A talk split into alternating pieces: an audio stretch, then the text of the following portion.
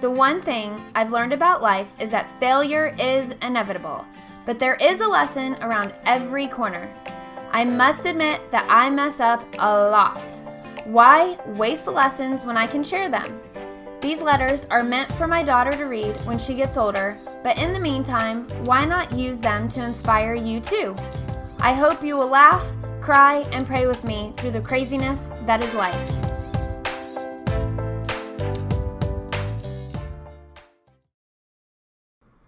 Be wise. The way of a fool is right in his own eyes, but he who heeds counsel is wise. Proverbs 12:15. My dearest Mackenzie, there is something in us where deep down we always want to do things our own way. Sometimes it's over the smallest, silliest things that don't even matter. Where does this come from? Why does the little voice inside of us keep grudging and nagging?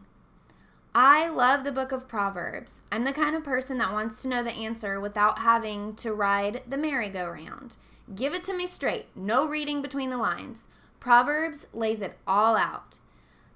As vinegar to the teeth and smoke to the eyes, so is a lazy man to those who send him. Got it. Lazy people make others miserable. When pride comes, then comes shame, but with the humble is wisdom. Humble is good, pride is bad. Check. As a ring of gold in a swine's snout, so is a lovely woman who lacks discretion. Keep my clothes on, or I will look like a pig. No problem. Proverbs 12:15 says, "The way of a fool is right in his own eyes, but he who heeds counsel is wise." There have been so many times in my life where I look back and wish I would have heeded counsel before making a decision. I'm a little strong-headed, just like you, and I like to do things my own way. There are also times where I look back and thank God for putting the right people in my life at the right time and giving me the knowledge to listen to them. Without counsel, I may not have gone to college, met your daddy, or had you.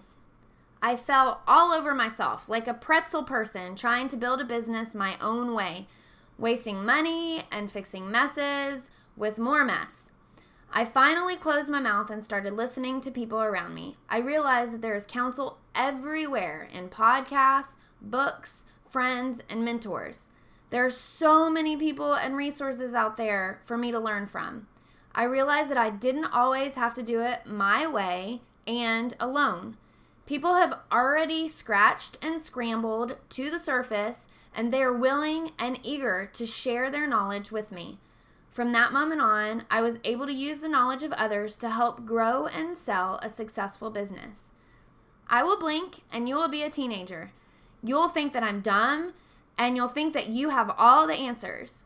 Some people grow older, but still keep the mentality of a teenager, scrambling and scratching to do things their own way and always be right. Proverbs tells us that it's not a wise way to live your life. I hope that you can follow this letter, let your guard down, and surround yourself with counsel. Keep in mind that all counsel is not created equal. This is where you must use your heart and your brain. When you're doing something amazing, there will always be opposition. There will be people with their own agendas trying to control God's creation through you. My loving advice to you: be wise. You are a gift to the world, and you can do amazing things. Keep your mind and heart open for God to use other people to lead you and guide you. Surround yourself with people that will give you wise counsel, and pray for God to show you the difference. We are not made to make miracles happen alone.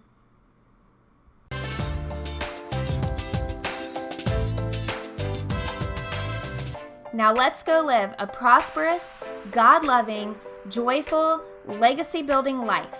If you found this letter useful, please share and help inspire others. You never know who's watching. Want more? Visit CaseyJoeCreates.com. My love to you and my prayer for an amazing life.